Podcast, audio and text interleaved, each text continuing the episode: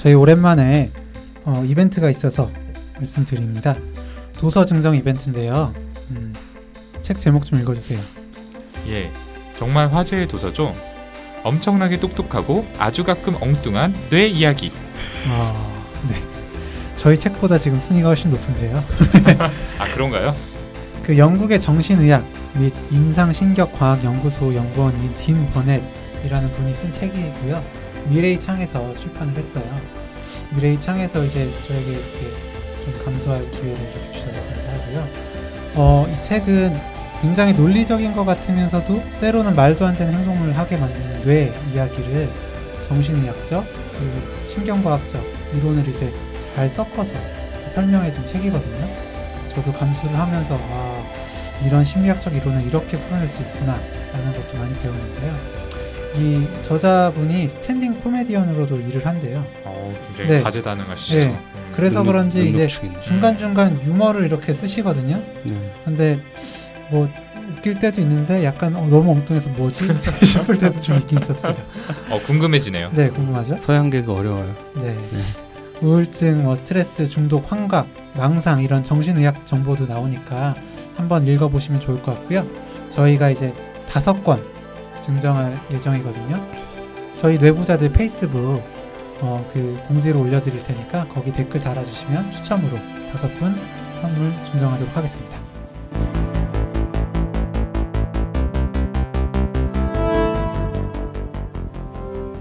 네, 이번 시간은 얘 왜 이러는 걸까요 시간입니다. 주변에 한 명쯤 있을 법한 그 사람의 심리, 나도 모르는 내 마음에 대해서 저희들 정신건강의학과 전문의가 분석해드리는 그런 시간이죠.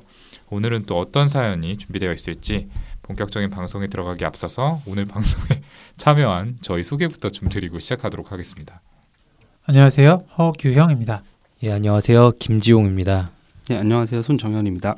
네, 그리고 저는 방송의 사회자 오동훈입니다. 네, 그러면 오늘의 사연 우리 김지용 선생님 목소리로 한번 들어보도록 하겠습니다.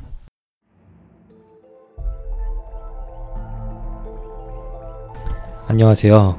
사연이 길지만 너무나 도움이 절실해서 편지를 써봅니다. 저를 포함한 세 자매는 부모님 밑에서 함께 자라왔습니다. 아버지는 언어폭력과 신체폭력, 정서학대 등이 모두 포함된 아동학대로 저희 셋을 키웠고, 어머니는 그 폭력 아래서 신음하면서도 문제를 직면하지는 못하고 회피하며 저희를 키우셨습니다. 아버지의 병명을 확실히 말할 수는 없지만 늘 보이는 증상을 설명하자면 첫째, 폭발적인 화. 화가 나면 흉기를 들고 가족을 위협하거나 목을 조르는 등의 신체적 위협을 가하셨고, 둘째, 일상적인 욕. 주로 우리를 죽여버리겠다며 신변의 위협을 강하는 종류의 욕. 셋째, 규칙이 많음. 화가 나는 이유는 주로 우리가 아버지가 정한 규칙을 지키지 않았기 때문이었습니다. 구체적인 사례는 한도 끝도 없지만 결론적으로는 이상으로 짧게 요약이 됩니다. 아버지가 정한 규칙은 사소하지만 그것이 안 되어 있을 때의 상황은 예측할 수 없기 때문에 가족 모두 규칙대로 집안이 정리정돈되어 있는지 항상 신경을 곤두세우곤 했습니다. 예를 들면 언제라도 싱크대에 설거지가 하나도 없어야 한다는 것인데 단수가 되어 그릇을 씻을 수 없는 날도 예외는 아니라서 설거지감을 여행 가방에 싸들고 인근 건물에 가서 설거지를 해가지고 온 기억이 납니다. 또 걸레가 물에 항상 적당히 젖어 있어야 되고 매일 방을 닦아야 되고 세숫대야는 세워 놓아야 하는 등 이걸 왜 이렇게 길게 말하는지 이해 못 하시겠지만 이 모든 것은 아버지의 화를 폭발시키는 원인이 됩니다. 동생은 아버지가 집에 들어왔는데 일어나지 않고 앉아서 인사했다는 이유로 목이 졸려 벽에 밀어붙여져 공중에 들어올려졌다가 간신히 죽음을 면했습니다. 또 평소에도 하도 칼을 자주 드니까 흉기가 될 만한 건 구석에 숨겨놓고 지냈습니다. 그리고 만약 어쩔 수 없는 상황이 오면 내가 아버지를 찌르겠다 이런 말도 엄마에게 했었습니다. 엄마는 아니야 엄마가 해야지 어 너가 하면 안 돼 이렇게 말을 하고 사례가 너무 많아서 다 말할 수가 없네요. 엄마는 생계 때문에 직장을 다니면서 집에 늦게 들어오셨는데 아마 아버지를 피하고자 하는 마음도 컸던 것 같습니다. 엄마도 너무 많이 맞고 목도 쫄려받고 칼의 위협도 많이 받았고 그랬지만 이상하게 집에서 계속 사셨습니다. 제가 5학년 때 한 번은 한밤중에 집에서 엄청 맞은 엄마가 맨발로 쫓겨나셨고 아버지가 너희 엄마 보러 나가면 죽인다 이렇게 얘기를 했는데 제가 새벽녘에 나름 용감하게 엄마를 만나러 나갔습니다. 엄마는 대문 옆에 쪼그리고 앉아서 위층 아줌마가 준 양말을 신고 담요를 덮고 있었고 해 뜨고 버스 다니면 할머니네로 간다. 이제 잘 지내라. 이런 인사까지 서로 간에 했는데 아침에 잠에서 깨보니 엄마가 집에 들어와 있어 어리둥절했던 기억이 납니다. 나중에 우리 때문에 참고 살았다고 해서 어이가 없었죠. 우리는 그 집에서 죽지 못했는데 살았는데 말이에요. 어린 시절 아버지가 화를 내고 출근을 하고 나면 엄마는 우리가 떠들어서 아버지가 화를 낸 거라고 우리를 한겨울에 속옷바람으로 내쫓고 빗자루로 때리고 제 입장에서 느끼기엔 저희에게 화풀이를 하셨습니다. 그런데 엄마는 기억이 안 난다고 하시네요. 어쩌면 정말 기억이 안 나실 것도 같아요. 엄마도 공황장애 진단을 받고 최근 집에서 도망 나와 아버지 몰래 숨어 사십니다. 아버지가 오늘 밤 당신을 죽일지 모른다는 공포에 시달리셨어요. 엄마도 워낙 괴로웠던 기억이니 선택적으로 기억을 안 할 수도 있겠다는 생각도 듭니다. 그런데 진짜 문제는 여기부터입니다. 엄마가 생계 때문에 집에 늦게 들어오는 방식으로 현실을 회피하고 저와 언니도 고등학생이 되어서 야간 자율학습을 핑계로 집에 밤늦게 들어올 때 가장 큰 피해는 결국 막내 동생이 혼자 받았습니다. 매일 아침 학교 가기 전 청소기를 돌리고 방과 후에는 온 방을 물걸레질하고 설거지하고 밥도 하고 온갖 잡일을 아버지 규칙대로 이행했습니다.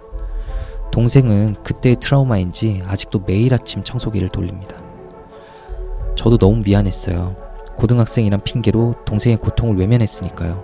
진짜 저도 저 하나 살아남기에 허덕였습니다. 그런데 동생이 참아온 진짜 고통은 이거입니다. 아, 바로 아버지가 동생을 오랫동안 성추행 해온 것입니다.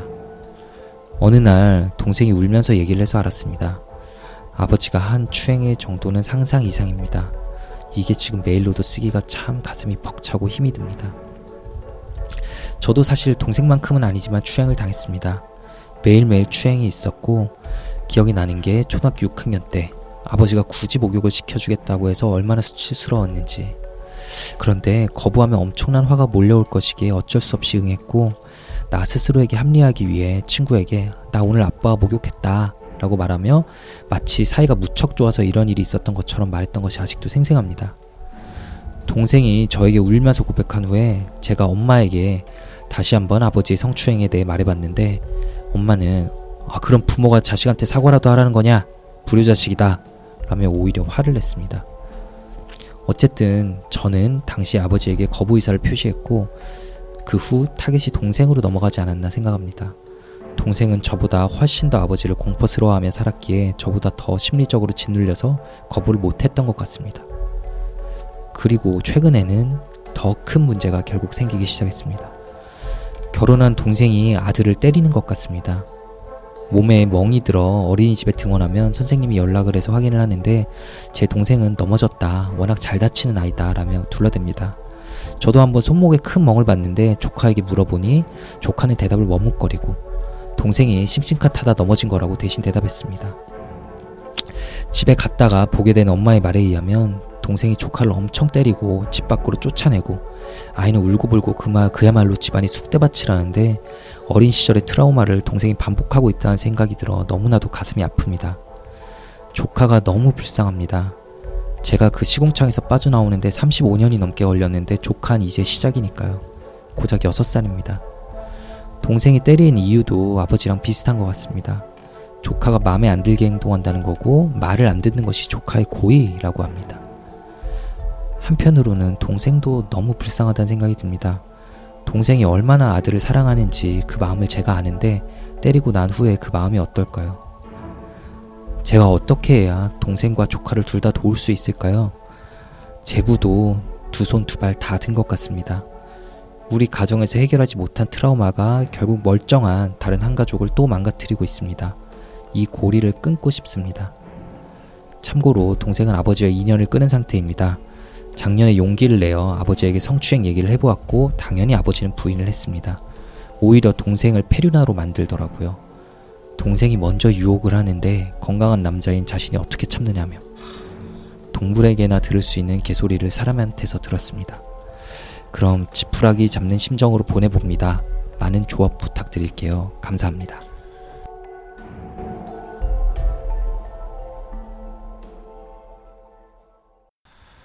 아, 네. 최근에 방송을 준비하면서 저희가 많은 분들의 힘든 이야기를 들어왔지만 어, 이분의 사연은 정말 듣고 있기 괴롭다라는 생각이 들 정도입니다. 음. 예. 네. 이건 정말 명백한 아동 학대죠. 네. 네네. 이 어린 세자매가 어떤 마음으로 그 긴 시간을 견뎌오셨을지를 생각을 하면은 정말 너무나도 마음이 아픕니다. 음, 또 그리고 그 폭력이 대물림되면서 이 또 다른 피해자를 낳고 있다는 사실도 너무너무 안타깝고요. 음. 다들 들으면서 좀 어떤 생각을 하셨나요? 아 진짜 저도 너무 안타까워서 저는 사연 받았을 때부터 네. 예. 어, 사연자분 어머니, 동생, 조카 모두 다 정말 안타깝죠. 어, 등장하는 한 인간 빼고 저도 사연을 들으면서 아, 이 세월을 견뎌내고 극복하신 사연자분이 참 대단하다는 생각도 들고 정말 누구보다도 동생분의 마음이 제일 힘들 텐데 저희가 오늘 일 약간이라도 도움이 될 조언을 드릴 수 있으면 좋겠다는 생각이 들었네요. 네, 저는 좀 화가 많이 나네요. 그 이렇게 만성적이고 심각하게 학대가 계속되는 상황이었으면 어머니가 뭐 전혀 대응을 못 하신 것 같은데 그다가도 주위 뭐 동네 사람들은 그 지역 사회에서 몰랐을 수가 없잖아요. 실제로 뭐 네. 이웃 아주머니가 도와주신 음, 어, 뭐, 뭐, 뭐 굉장히 소극적이지만 도움을 주셨던 어, 일도 있었고 그래서 이 지역 사회를 통해서 뭔가 개입이 됐어야 되는데 전혀 안 됐던 게 뭐 그런 사회적인 인식이나 그 우리 사회 시스템 다 부족해서 그랬을 것 같기는 하지만 네, 옛날에는 사실 이런 거를 네. 음. 어, 그냥 넘어가는 경우가 네, 많았으니까. 가정 폭력이 무슨 무슨 외부에서 법적인 뭐 조치를 취할 거냐 뭐 그런 식이었죠. 근데 지금 이 사연자분 조카 아이가 겪는 상황을 보면 음. 뭐가 달라졌냐라는 생각도 들기는 해요. 근데 뭐 꼭 이 케이스만이 아니고 요즘에 뉴스에 음. 정말 뭐 끔찍한 일 너무 많이 음. 일어나잖아요. 뭐 존속 살해까지 음. 일어나는 상황을 보면 이 아동 인권에 있어서는 정말 예전에도 그랬지만 지금도 갈 길이 너무 멀지 않나 우리나라는 네, 그런 생각이 듭니다. 네. 아, 저 진짜 사연 들으면서 진짜 욕하고 싶은 걸 계속 지금도 좀 참고 있습니다. 음. 진짜 너무한 거 아닌가요?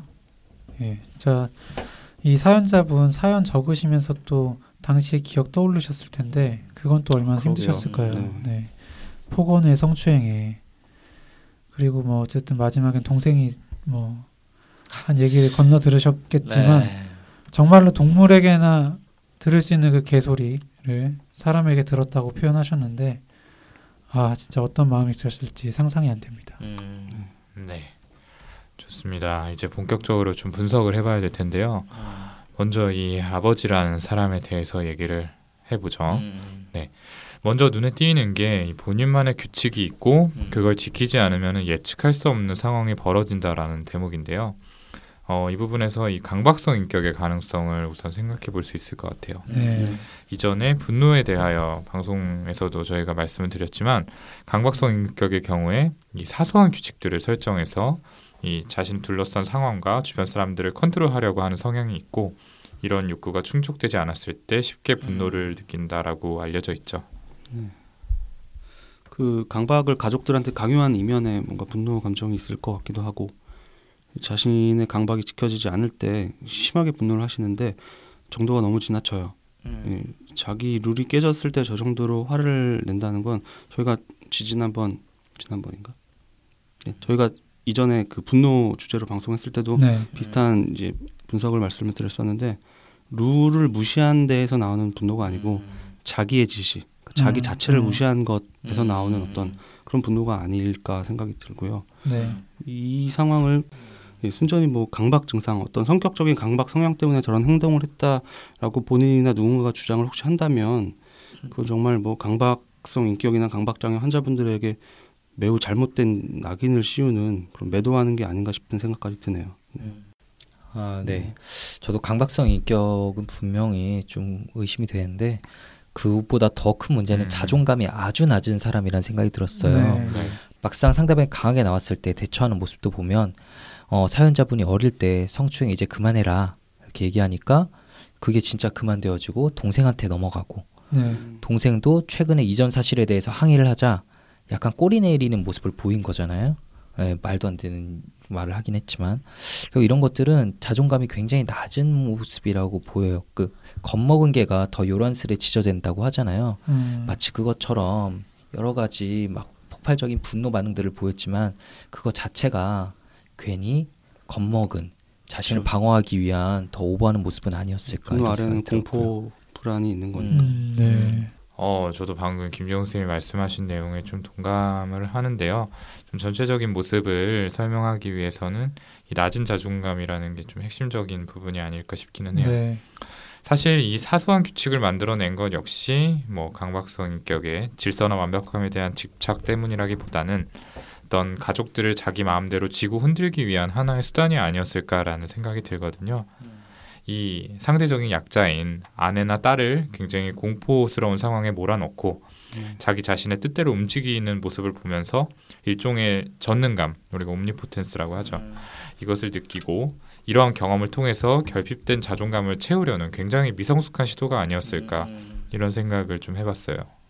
네, 저도 자존감이 정말 많이 낮으신 분이다라는 데 동의하고 그러니까 정현이가 얘기했던 음. 것처럼 자기 자신 자, 자신 자체를 무시당한 것 같은 그 느낌에 화를 내시는 음. 네. 거라는 생각이 들어서 그 자기애성 성격이 아닐까라는 생각도 좀 들었거든요. 음. 근데 그것보다는 반사회성 인격이 더 강하게 의심이 됩니다. 음. 네. 맞아. 예, 그 동생하고 사연자분이 이제 성추행 당했다는 얘기를 잠시 하셨는데 아무리 극단적인 내용을 다룬 영화에서도 뭐 나오기 힘들 네. 정도로요. 어. 게다가 특히 이제 마지막에 음. 딸이 자신을 유혹해서 그랬다고 말하는 장면은 진짜 전형적인 antisocial, 그러니까 반사회성 인격, 소시오패스, 사이코패스 뭐 그런 모습이 아닌가 싶었어요. 네. 음. 그러니까 자신의 행동을 합리화하기 위해서 정말 그렇게 음. 믿고 생각을 하는 건지 아니면 단순히 둘러대기 위해서 그렇게 이야기하는 건지는 모르겠지만 음. 본인의 이익을 위해서라면 다른 사람은 어떻게든 상관없다. 음. 착취해도 된다라는 생각을 하고 있는 것 같아요. 음. 딸들의 아픔에는 전혀 공감하지 못하고요. 음. 아, 얘기하다 보니까 또 욕이 나올 것 같은데 아, 어쨌든 이분은 그 초자, 그러니까 도덕 음. 양심이 없는 게 아니라 어떻게 보면 전두엽에 문제가 있으신 거 아닌가라는 생각까지도 했네요. 아, 네. 좀 심하죠. 네. 네. 분명히 정리해 보자면은 강박성 인격과 반사회성 인격의 모습이 둘 다 보이는데 그래도 하나를 꼽자면 반사회성 인격이 더 강하다라는 느낌이 들고 규칙을 중시하는 그 강박성 인격 처럼 보이는 그 모습은 아까 동훈이가 말한 것처럼 가족들을 마음대로 조절하기 위한 일종의 수단이었을 것 같다라는 생각이 들어요. 음, 그런데 아버지가 이 딸들을 가장 힘들게 만든 주범인 건 당연한 사실이지만 어머니 또한 아마 청취자분들께서 쉽게 이해하기 힘든 모습을 보이기도 하셨잖아요. 어머니의 이런 행동들 혹은 태도에 대해서는 어떻게 생각하시는지 선생님들은. 네, 이 자녀분들의 입장에서는 당연히 어머니가 원망스러울 수밖에 없을 것 네. 같아요. 음. 자기 자신을 좀 보호해 줄 수 있는 유일한 대상이었을 거라고 생각을 음. 했을 테니까. 네. 어, 그런데 이 어머니를 옹호하자는 건 아니지만 어머니도 학대 피해자라는 관점에서 생각을 해보면 왜 그런 태도를 취할 수밖에 없었는지 조금이나마 좀 이해가 되실 수 있을 것 같아요. 음, 아마 자세한 상황은 알 수 없지만 이 어머니께서는 처음부터 아무런 저항을 하지 않으셨던 건 아니지 않을까 싶어요. 대놓고 부딪혀가면서 싸우지는 못했겠지만 하다못해 그만해라 뭐 하지 마라라는 식의 소극적인 반항이라도 좀 했을 거거든요. 그런데 이런 시도가 계속해서 좀 실패를 하고 또 심한 구타랑 언어 폭력이 반복적으로 이루어지다 보면은 결국에는 어떻게 해도 이 상황을 벗어날 수 없다는 굉장한 무력감, 네. 무망감 이런 감정들이 생기죠. 이것을 두고 학습된 무력감, 이제 learned helplessness라는 용어로 표현을 하는데 아, 우울증을 설명하는데 사용하는 개념이기도 하고 이제 PTSD에서도 이제 비슷한 개념으로 설명을 하기도 합니다. 쥐를 실험실에 가둬놓고 계속 전기 자극 주면 네, 계속 피하다가 나중에 피할 수 없는 상황이란 걸 알고 나면 가만히 있잖아요. 네, 네. 자포자기하는 거죠. 맞아요. 네네네 네. 맞습니다.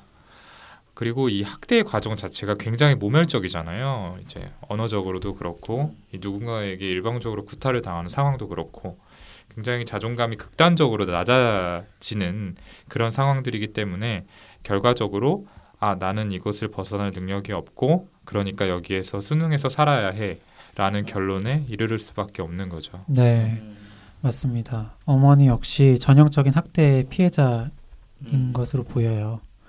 또 이제 사연자분한테 말씀하셨던 너희 때문에 내가 떠나지 못했다 라는 말도 생각해 볼 여지가 있다고 보거든요. 어머니께서 이제 자녀들한테 참 서운하게 느껴질 수 있는 모습들을 보이기도 하셨지만 아, 저런 병적인 남편에게 학대당하면서 온전히 옳은 판단만을 내리는 건 사실 누구에게도 불가능한 일이 아니었을까요? 정말 사연자분 그리고 그 동생 자매분께서는 아버지에 이어서 어떻게 보면 어머니에게 2차 학대를 받은 느낌이셨을 텐데 너무 다들 안타깝습니다. 네, 정말 안타깝습니다. 이 어머니가 성추행 사실을 정말 용기를 내서 알린 딸을 혼, 오히려 혼내고 뭐 아버지 편을 들고 이런 모습이 정말 이해하기 힘든데 네. 뭐 둘이 오동훈 허경영이 얘기한 것처럼 뭔가 좀 어쩔 수 없는 어머니 입장에선 생존을 위한 선택이 아니었을까. 스톡홀름 신드롬이라고 인질범한테 인질이 오랫동안 이제 네. 잡혀 있으면서 괴롭힘 당하다 보면 오히려 의존하고 의지하게 된다. 뭐 이런 게 있잖아요. 그런 것들이 생각이 나네요. 근데 이제 너희 때문에 떠나지 못했다라는 얘기 교영이가 얘기한 그 어머님의 말씀 을 좀 생각해 보면 어쩌면 이게 어머님 이 나름 합리적인 그러니까 본인의 어떤 그때 시대적인 상황으로선 합리적인 음. 판단이라고 생각하셨을 수도 있을 것 같아요. 음. 그 당시에 한 사연자분 나이 때 생각하면 한 20년 전쯤 될 것 같은데 음. 그때 통념상 신고를 누군가 했다고 해도 제대로 처벌이랑 조치가 이루어졌다라는 보장이 없어요. 음.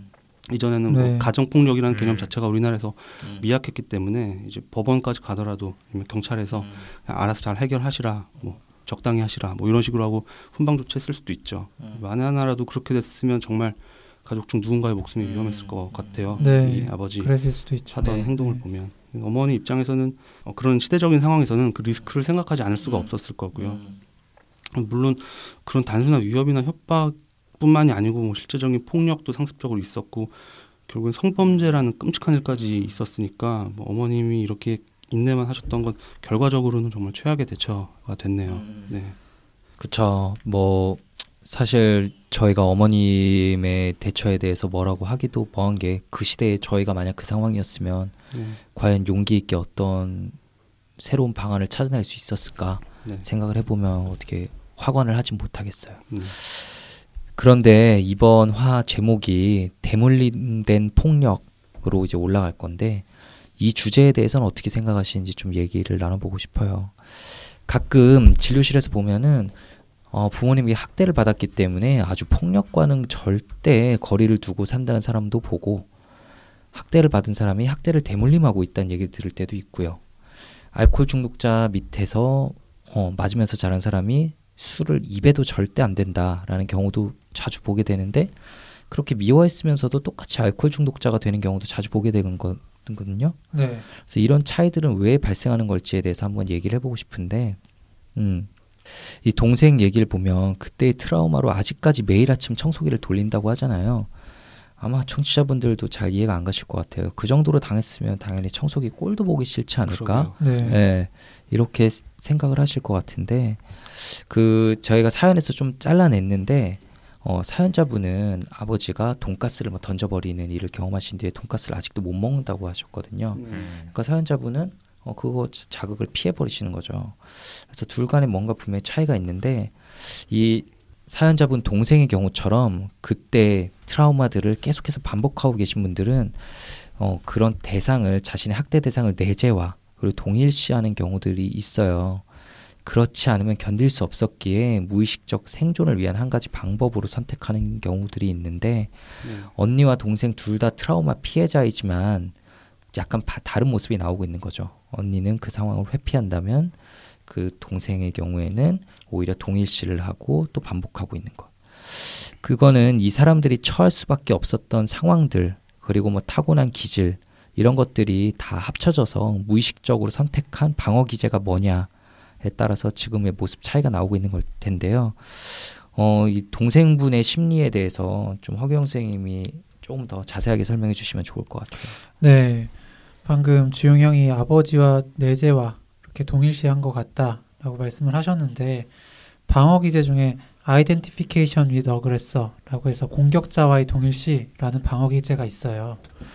어, 아마 이 동생분도 그 방어 기제를 통해서 과거의 이 공포스러운 감정을 극복하기 위한 이 시도를 하신 게 아닌가라는 생각이 들거든요. 그러니까 마치 왕따 피해자가 가해자가 되는 그런 것과 마찬가지로요. 그러니까 나를 괴롭히고 겁먹게 하는 공포의 대상이 있을 때 그 공포를 느끼게 되는 건 그 사람이 나와 다르기 때문이죠. 근데 이럴 때 공포감이나 불안을 없애는 길은 그 사람과 똑같아지는 거거든요.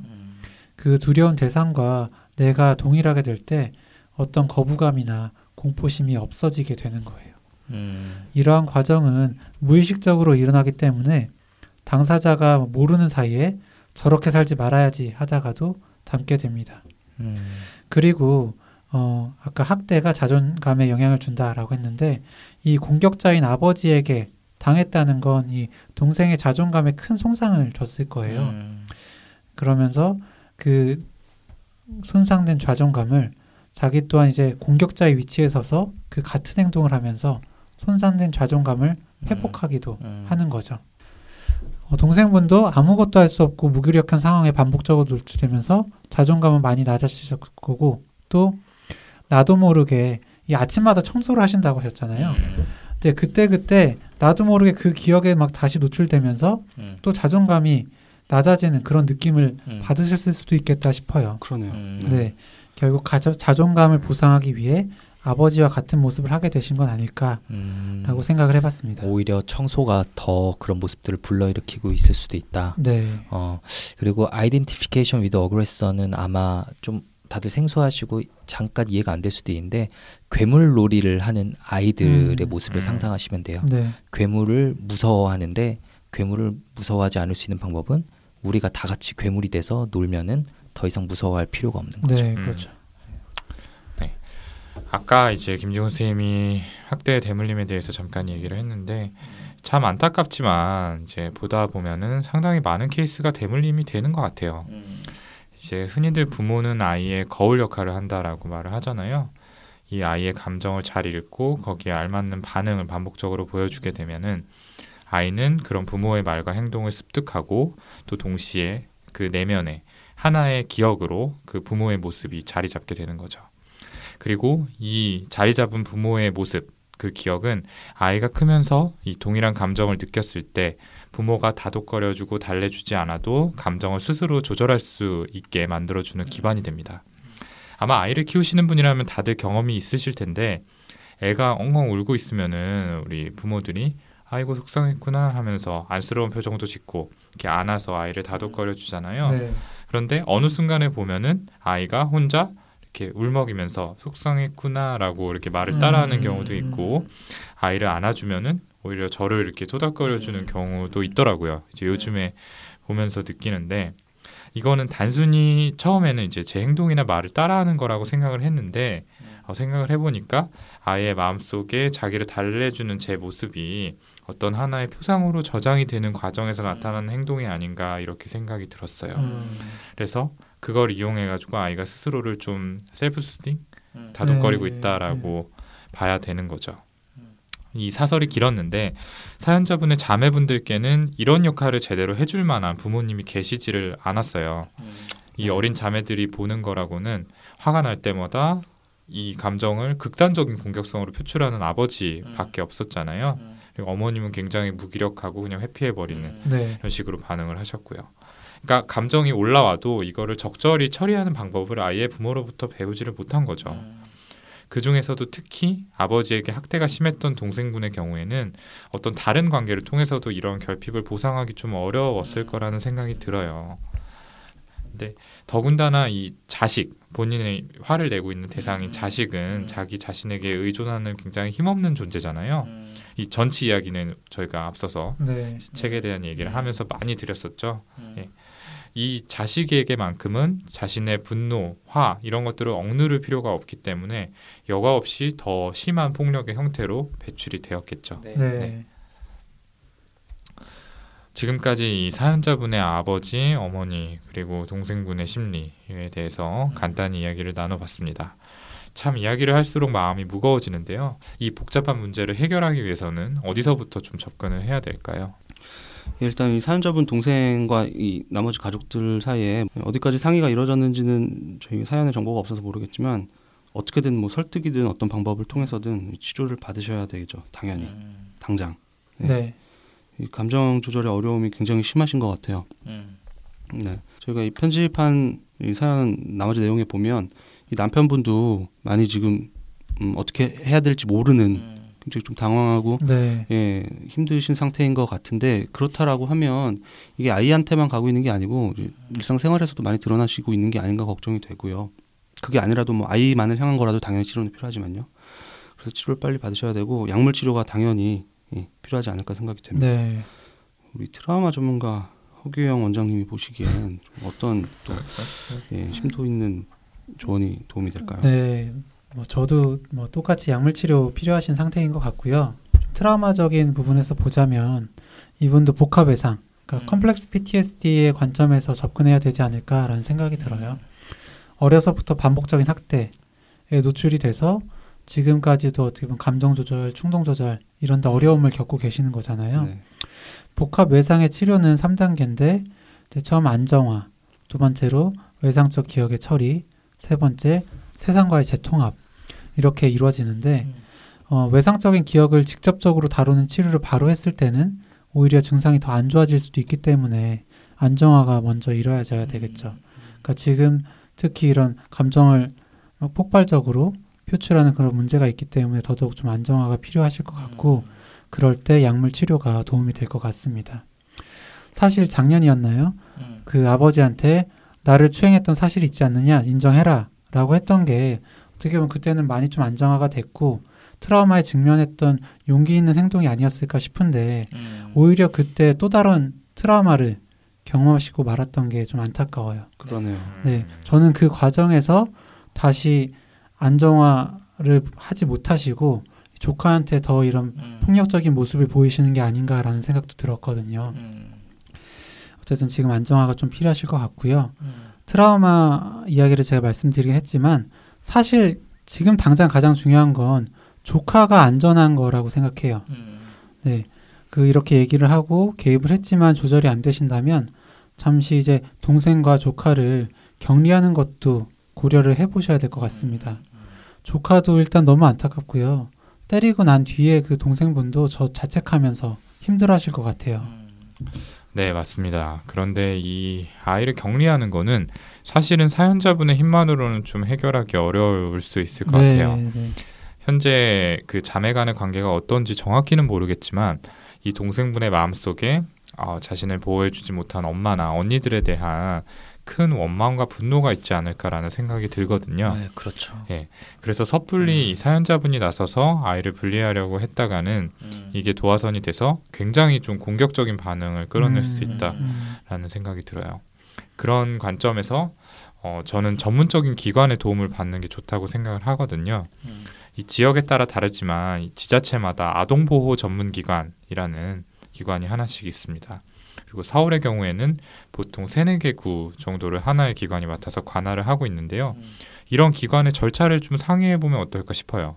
음, 이 학대 사례가 접수가 되면은 사례 관리자가 배정이 되고요. 음, 단순히 아이를 분리하는 데서 그치지 않고 아이와 어머니가 좀 적절한 상담이나 치료를 받을 수 있도록 이 음, 프로세스나 어떤 비용적인 측면까지도 좀 음. 지원을 해주는 걸로 알고 있거든요. 음, 그래서 이런 전문적인 기관의 도움을 좀 꼭 받으셨으면 하는 바람입니다. 아, 꼭 받으셨으면 좋겠네요. 네, 네. 네. 어, 역시 오동훈 선생님이 요즘 소아 전문 어, 과정을 밟고 있으니까 아무래도 이 아이의 지금 조카 아이의 시- 심리에 대해서도 보는 시각이 저랑은 좀 다를 것 같아요. 좀 저는 솔직히 걱정이 되는데 어떨 것 같아요. 아이가 아. 이렇게 되면. 저도 굉장히 얄팍하기 때문에 크게 다르지는 않고요. 뭐 선생님들하고. 근데 좀 제가 최근에 어린 친구들 특히 이 외상으로 힘들어하는 친구들을 진료실에서 보는 경우가 많이 늘어나서 네. 좀 많이 마음이 쓰이기는 하네요. 이 조카가 이제 어떤 본인의 상처, 신체의 상처에 대해서 좀 제대로 얘기하지 못하고 엄마 눈치를 살핀다 이런 대목이 있었던 것 같은데 이런 점을 보면 이미 아이 내면에 만성적으로 불안과 두려움이 자리를 잡고 있는 것 같아 보입니다. 이 인생에 있어서 뭐 안 중요한 시기가 언제 있겠냐마는 지금 이 조카가 겪고 있는 어린 시기는 자기 자신과 자신을 둘러싼 세상을 바라보는 시각 자체를 결정하는 시기라고 음. 볼수 있어요. 이 시기에 어떤 경험을 하느냐에 따라서 자기 자신을 사랑받을 만한 존재, 그리고 세상을 따뜻하고 안정적인 곳으로 인지를 하게 되기도 하고, 반대로 자기 자신을 가치 없는 존재로, 그리고 세상을 믿을 수 없고 위험한 곳으로 인지하게 되기도 합니다. 그래서 저는 참 얘기할수록 많이 안타까운 마음이 드는데 네. 가능하다면 이 조카에 대해서 소아정신가족 평가가 이루어질 수 있겠으면 소아정신가족 평가도 이루어질 수 있었으면 좋겠습니다. 네. 이 어린아이는 참 작고 약한 존재지만 또 아직 완성되지 않았기 때문에 좋지 않은 경험을 하더라도 그 상처를 잘 극복해낼 수 있는 가능성이 많거든요. 그래서 좀 평가를 잘 받고 하루빨리 좀 폭력이 멈춰질 수 있게 적극적인 개입이 필요하지 않나 이렇게 생각을 해봤습니다. 네. 아, 정말 좋은 말씀이시네요. 어, 저는 이제 사연자분께 좀 드리는 말씀인데요. 어, 동생분이 이제 평가와 치료를 먼 이제 제의를 했을 때 스스로 받아보시겠다라고 하는 게 가장 좋을 것 같은데요. 그렇죠. 예, 만약 거부하신다면 그냥 사연자분께서 이제 동생하고 제부, 조카 다 같이 좀 모아서 함께 얘기를 해보시는 건 좀 어떨까라는 생각을 음. 했어요. 동생이 그 조카를 때렸던 그 상황 있잖아요. 그 때 이야기를 하고 그 당시 느꼈던 감정과 생각을 제 동생의 입장 그리고 제부의 입장 또 조카의 입장에서 각각 좀 들어보는 거예요. 조카가 아직 어리긴 하지만 그때 느꼈을 공포나 두려움, 불안 그런 부정적인 감정에 대해서 어느 정도 음. 표현할 수 있을 거라 생각하거든요.